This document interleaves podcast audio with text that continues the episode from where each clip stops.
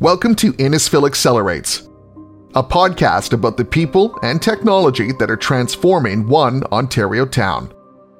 Today, we're going to talk about food.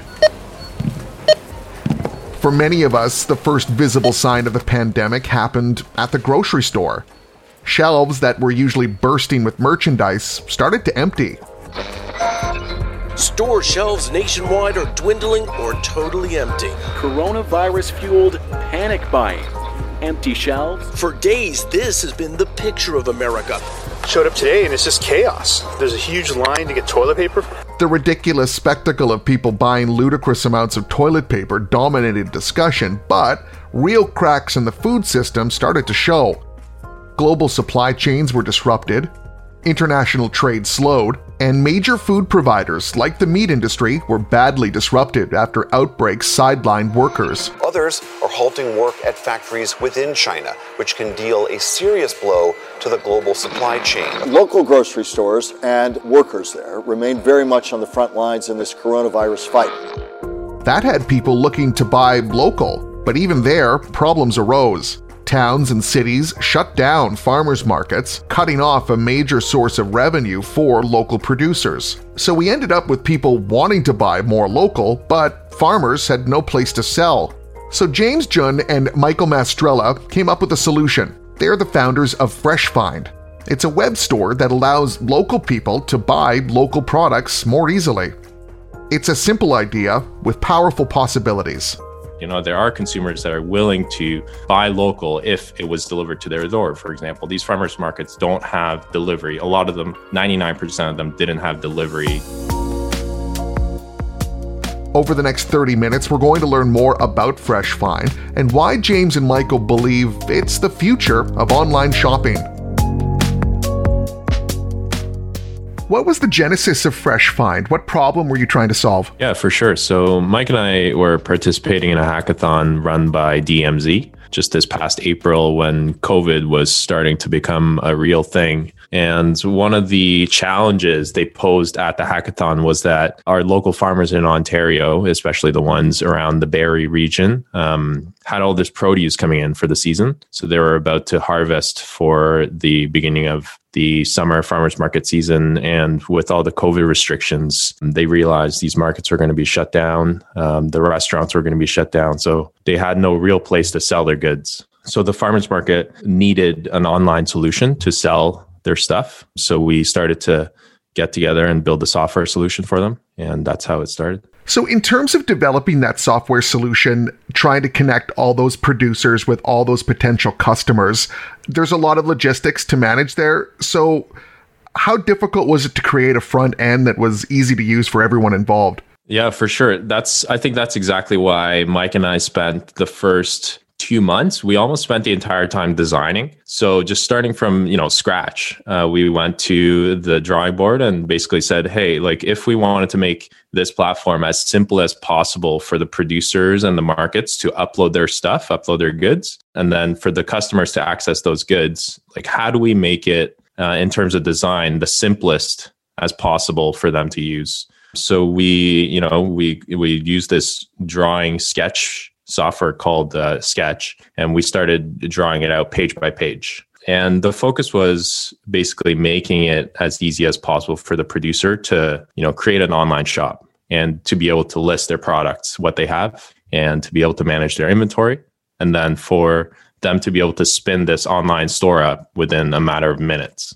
Um, and then they could share it with their customers. Uh, they could share it with their social media channels, and instantly the customers would be able to have this, you know, beautiful access to a to an online store, much like a shopping experience they would experience at corporations like Amazon and Shopify. Um, and, and that was the idea to make it as simple as possible. So, when it finally went live, were there things that you didn't anticipate needing? Like, what were the problems you discovered along the way? Yeah, for sure. So, what ended up happening was we had the bulk of the design done, but we didn't know the intricacies of what what the challenges were going to be. So, what happened was Mike and I got in touch with a farmers market out in Kingston, who was, you know, who we, we connected with the market manager there named Ruthie and Ruthie knew what we were doing and what we were designing, and that we were building this software from from scratch.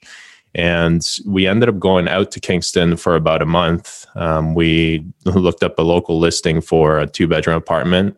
Um, Mike and I rented it out and uh, basically camped out there for 30 days, working with the market, you know, day to day. Um, we would go visit the market to work with Ruthie and all the vendors there during the day. We would literally watch them do these, you know, transactions with customers and um, figure out exactly which points, uh, which parts of the transaction and their day to day process can be improved with software, with technology. Which parts can we automate? Which parts can we digitize? So we watched them. We would watch them for hours every day while we are at the market. And then we would come back to our home base at night and we would basically turn it into code. Um, we would uh, mm. get together and write out software uh, that would basically help solve all those little issues that we saw happen during the day. And then we would bring it back the next morning and let them try it out.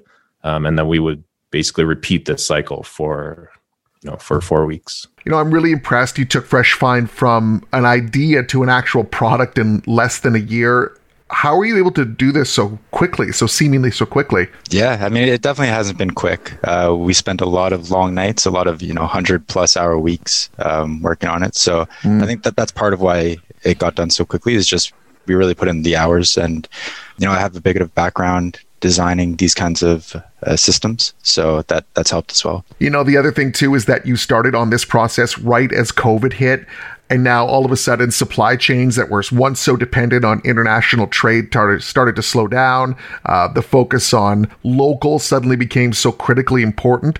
So, how did that fact change the development process for Fresh Find? Yeah, so funnily enough, I think Mike's been talking about localizing consumption um, years back. So a couple of years ago, I remember Mike talking about this, you know, creating an Alibaba for the local environment, basically. Um, and I think mm.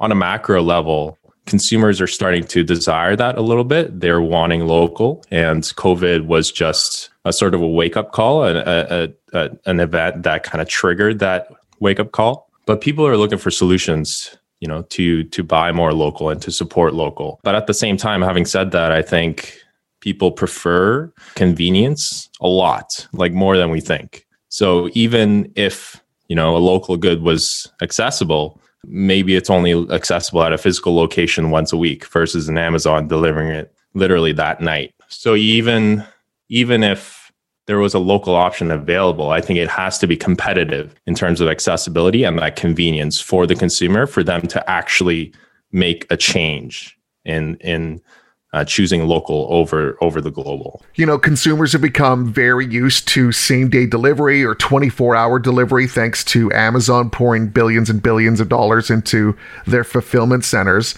And, you know, people say they want to buy local, but they also want their stuff now. And I just wonder how do you manage those kinds of customer expectations when you're trying to build a locally sourced product? Yeah. So I think the reason why the farmers markets, the model has existed up till now, and it's, it's actually been an increasing trend as well. So if you look at the number of farmers markets in North America since the 60s, it's been steadily increasing and people are actually going out to more farmers markets. Um, but so I think that threshold is, you know, going to a physical place uh, once a week and being able to access those local goods. There are consumers out there who are willing to do that, who are willing to drive out there and access those goods. Um, but having said that, I think there's a huge part of the market where that's not captured. You know, there are consumers that are willing to buy local if it was delivered to their door. For example, these farmers markets don't have delivery. A lot of them, 99% of them, didn't have delivery uh, before this year. Some of them have picked up uh, this year due to COVID. Um, but the fact is, there are people out there who are willing to, you know, buy. So it's more about the untapped market um, the untapped part of this the society that would buy local if it was delivered to them, if it was next day delivery, rather than trying to see that threshold where the global becomes more attractive than the local. How scalable do you think this solution is? Uh, you've developed this first version for an area around southern Ontario. Uh, do you think this would work in other parts of the world? Yeah, we, we definitely think so. There's also demand in Europe right now for our product. We have a, a partner in Spain who's looking to roll out the platform across Spain and um, into Europe after that. So I, I, do think that this is a model that is scalable, not just across North America, but across the whole globe. Um, you know, mar- farmers markets have existed for thousands of years. Uh, you know, probably since humans first started producing, you know, agriculture. So yeah, I think I think it's a scalable model, and it's one that exists everywhere, even even very rural areas of the world. You know, earlier you mentioned that you've become more interested in the idea of, you know, kind of reorienting our purchasing decisions to a more local model. What spurred your interest in that issue? I was going to Alibaba, uh, you know, a Chinese website, to find goods that I knew were being produced somewhere much closer than China because there was not really a solution to find those goods somewhere closer. I started a business a couple years back where we were selling straws made out of straw. Um, you know, mm-hmm. wheat is grown in North America, but I couldn't find people selling the stalks to use as drinking straws, which is what we were trying to do with our business. And yeah, that was a big part of why I first was talking to James about that particular idea because that's something that I knew was being produced pretty locally. Like probably within 100 kilometers, you could find people growing wheat but this product was only found in China because of just a lack of access and a lack of uh, a platform for searching these kinds of products. So all of this started with the Hack the Curve event that was sponsored by Innisfil DMZ. How do you think building this business in Innisfil has changed your direction, if at all? Yeah, the DMZ Innisfil has been really incredible to work with. A big part of what they do is just connecting us with individuals like yourself and other individuals within the startup network across Canada and it's it's really a huge help having them there to support us and connecting with these people. And I think you know as, as we grow and we're looking for further investment or funding things like that, where they have a bit more of a strong suit, probably they'll be a big help for that as well. What about yourself, James? Yeah, I, I would. Uh, latch onto that and say a similar thing. I think one of the biggest benefits that we've seen is when a particular challenge uh, arises. For example, when we are looking at uh, going to Europe, for example, and starting to open up a branch in Spain? How do we approach those legal and accounting issues that will arise from that? We have no idea. You know, Mike and I don't have a background in internationalizing our business. So when we ran into that, for example, we would reach out to DMZ Innisfil and they would, uh, you know, make make connections with some lawyers and um, help us advise on how to approach that best. Um, the second part of that, I think, is the fact that DMZ Innisfil is a little bit outside the GTA. Um, I think the nature of our business, um, we're looking at less urban areas to branch out to a lot of these farmers markets are um, in locations that are not so urban, which is one of the reasons why we were kind of um, a little hesitant in the beginning, starting a technology business, a software business that reaches more remote cities and remote towns. But I think Innisfil is is a great place where we can test that model and have a sort of a smaller, uh, less urban environment to really um, hammer down the business model before we branch out and scale to other areas. You know, I'm really interested to hear more about your guys' story. You mentioned that you both come from like technology backgrounds, but when did you start getting interested in entrepreneurialism? Before this business, I had a career in IT sales for about four years. Um, I was selling, you know, large scale software, large scale hardware um, TELUS Communications was one of my biggest clients. And I find myself after three, four years, a little burnt out from the corporate environment. You know, I was doing all mm-hmm. this work day in and out and pretty successful at selling B2B but I really, you know, cliche, I, I, I, really didn't find any meaning or drive in what I was doing. I had no mm. ownership. I had no say in how to approach things. The environment was just simply too large and rigid. Um, having the the corporation I was working for was around for 30, 40 years, and it was super hard to make changes within that rigid structure. And then on top of that, I was facing some personal health issues. I suffered a whiplash back injury from a bungee jumping a while back, and then with all the desk work and oh no, um, all the traveling and you know all the drinking, it it just took a toll on me. So I had to step away from that. So last year when I stepped away, I actually um, set out to become a yoga teacher. So I over over mm-hmm. my corporate years, I turned to yoga to you know keep me sane and try to heal my back injury. And I became a yoga teacher. And you know when I when I started that journey, I started to reconnect with Michael and I had this desire to create uh, a network platform where I can seek out yoga teachers. So I had this personal problem of wanting to seek out new yoga teachers that I wanted to try out or um, that I wanted to connect with, but there was no platform to do that. So when Mike and I reconnected, we said, "Hey, let's you know let's let's create this platform, this LinkedIn for wellness and fitness professionals." And and we started building that, and we actually built out a product for that until uh, we decided to participate in this hackathon and then just took a pivot and we started on this journey earlier this year. Mike, what about you? Yeah, so for probably the past decade or so, I've been very interested in just the idea of being able to create things, being able to shape the world, and basically everything you see around you is something that someone else created. So I, I was really interested in just being able to build things. It, it, for me, it's a really a great way to just learn. It's you really kind of dive into the deep end and you're forced to kind of just sink or swim and you have to learn all about a whole new industry you have to learn about new processes new ways of doing things you have to connect with people that's something that has definitely kept me interested in it for as long as it has so far and probably will keep me interested in it for as long as I keep going but yeah I think I think there's no real better way to learn than by doing and when you're starting to create something by yourself or with a team, you you really do have to take on a lot of initiative and you do have to learn a lot of new things. So yeah, that's definitely one of my favorite things about it. And the other thing you guys did differently, it seems to me, is that you built Fresh Find with a lot of consultation with the people that would actually be using it very early on. How did that change your thinking? Yeah, I think a lot of times people do spend a bunch of years building things and then sometimes it turns into nothing. Um, for sure, you still learn mm. from that experience, but if you want to build something that really solves problems and really has lasting power, I think it needs to have a built in user whose problems it solves.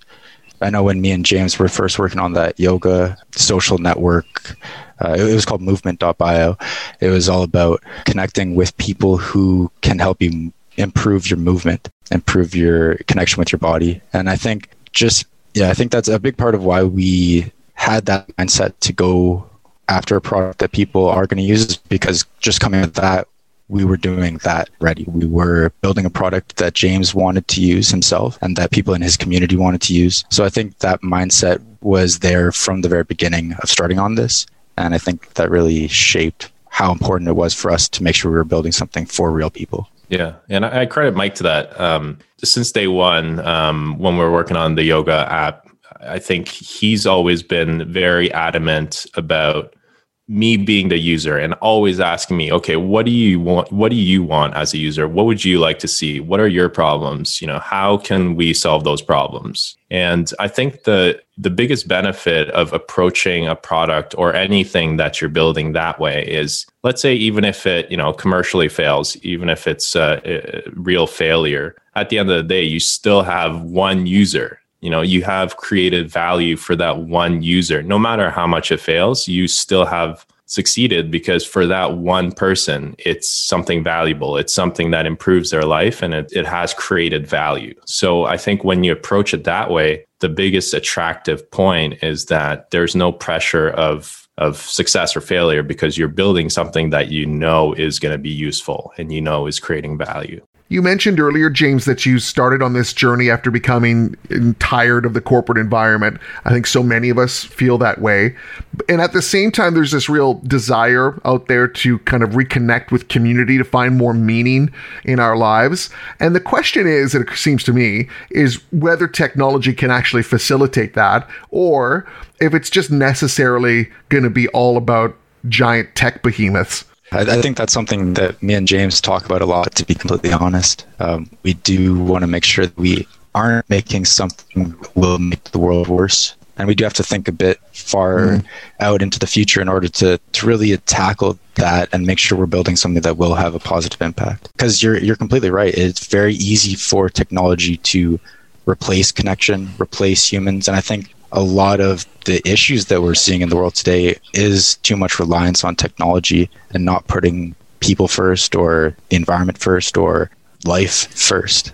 it's it's more about efficiency and gathering data and it's definitely a big problem that we're seeing today. A lot of disconnection between people like they feel in some ways more connected than ever. You can you know at, at the touch of a finger you can message any of a thousand people that you've talked to over the past 10 years of your life. But at the same time the level of that connection might suffer because of the the medium through which you're interacting with each other. Mm. So we we do really want to build mm. something that can enhance the existing system and not replace it. It's it's it's hard. I would say, I mean, technology at the end of the day is a tool, right? It's not something new. You know, when you think about farmers that used to exist 10,000 years ago, they were using tools as well. They were using technology. They were using things that were, you know, at the forefront of technology. Um, even like a stone was at some point at the forefront of technology right so i think what mm. what we're trying to do here is you know provide these small producers and these farmers uh, just another tool for them to make what they're doing easier and for them to be able to buy time from certain laborious tasks like tracking inventory like um, being able to advertise what they have available to other people around them so we're simply providing them tools and focusing on building tools that will help them save time so that they can they can reallocate the resource. The biggest resources they have is time. So we try to save them that so that they can reallocate that to things they enjoy doing, which is which comes down to producing. You know, a lot of these small producers, you know, have strong passions about what they're making and they have incredible stories of why they started their businesses and why they're making the things they make. Uh, they have, you know, sometimes they have family history around uh, their production or they have personal, you know, real stories. You know, we have a vendor who just started selling um, organic dog food and their story is that their their dog you know got sick a couple years ago. And um, after trying out so many different commercially available dog foods they just couldn't find something that worked. And as soon as they you know approached it from a more organic homemade approach the dog got a lot better overnight with the food. So for us mm-hmm. it's about helping these small producers enjoy more of of what they do is you know focusing on produce, producing those goods and spend less time on other things that can be replaced and that can be made easier with technology. You know, it's interesting hearing you guys talk about trying to connect these larger ideas and values with a very focused solution because I think it's something you share in common with many of the businesses that are developing in and around Innisfil right now. Do you agree with that? Because it just feels like there's kind of a, a different vibe with the businesses being built there. I definitely get that vibe. Yeah. And I, I think it's uh, it's a Canadian mindset as well. I think north of the border, mm. we're uh, a little bit more humanistic. Uh, the the more miles you have mm-hmm. away from the Silicon Valley, maybe. Um, I think Mike might disagree because he did spend some time down there. Maybe he can uh, shed some more light on that. One of the main differences I find is people down there really want to create trillion dollar businesses and you know hundred billion dollar businesses. When when your focus is trying to create a trillion dollar business there's a little bit less room to think about all the ethics involved with it and think about the impacts aside from the money that you'll be making. Because you know making it to a trillion dollar goal in itself is already almost impossible. You know, there's like how many? Mm-hmm. There's like four companies in the world that have done it. So it's something that you know is not easy to do. So I think it's just a difference in mindset, and I think it, you know it, that mindset can be beneficial if uh, if you use the money to drive positive impact. But yeah, I mean, it's it's just a different mindset. I think, and I and I think it's I think what people focus on here is good. I think it's important to keep humanity involved in the business you're creating and to really think about you know the the positive impact that your time here can have on the world Let's wrap up by talking about the future. You're, you're starting to expand Fresh Find into Europe uh, right away here. where do you see this going over the next five or, or even 10 years? To be completely honest, uh, we haven't thought 10 years out. We haven't spent too much time thinking about 10 years out at this point. Uh, we do we do have to focus a lot of our time working on the day to day. But I, I, think I'm speaking for both of us here. But I think we would both like to see it be a platform that is used around the world within five years, hopefully. I think even at the end of next year, we're hoping to onboard another, you know, 100 markets, maybe 30,000 to 100,000 more vendors. So we do want to scale up quickly. We do want to see how this kind of platform will work in different areas of the world and see how the different cultures in these places will have an impact on the platform and what we need to build in order to create something that is you know scalable to that level. I love that vision. Uh, james what do you think are going to be the biggest stumbling blocks to achieving that? The biggest stumbling blocks i would say is staying focused so, one of the reasons why we are so open to expanding into Spain and Europe so early on in the journey for us is being able to explore that market, explore that society and the culture norms there, and to find a commonality uh, between the two continents and the two countries, and really drive down and focus on that commonality to build something that's applicable in both places, and not just both places, but all mm. around the world we do want to drive down to the core of what it is that people need in terms of localizing consumption and localizing uh, commerce. The reality is that local products are amazing in quality and they have a high variety as well. So there are small producers out there all around the world making these amazing products. So the question for us is how do we make something simple that helps you know the small producer regardless of their location get it out to consumers near them. Well that's a great place to leave this guys. Thank you so much for joining me. Um, what's the best way to contact you guys to learn more about fresh find? If you're interested in uh, what we've talked about any part of it especially around the mission and what we're doing, I would say don't hesitate to reach out, please. Um, we're always looking for more people to get involved into into what we're doing, and the more help, the better. Especially because uh, people bring different kinds of skill sets. Um, even if you don't think you don't you have any skill sets, please feel free to reach out. James, Michael, thanks for making time with me. After decades of globalized production, the pandemic has forced us to rethink some basic assumptions. A shift towards local and sustainable is gaining momentum. With the right tools, we may be able to level the playing field so that local producers can compete. FreshFind is one of those tools. You can learn how to connect with Mike and James by clicking the link in the show description for this episode there, you'll also find bonus content and access to our exclusive weekly newsletter. Innisfil Accelerates is a program sponsored by the town of Innisfil. You can learn more about how they can help support your great business idea at InnisfilAccelerates.com.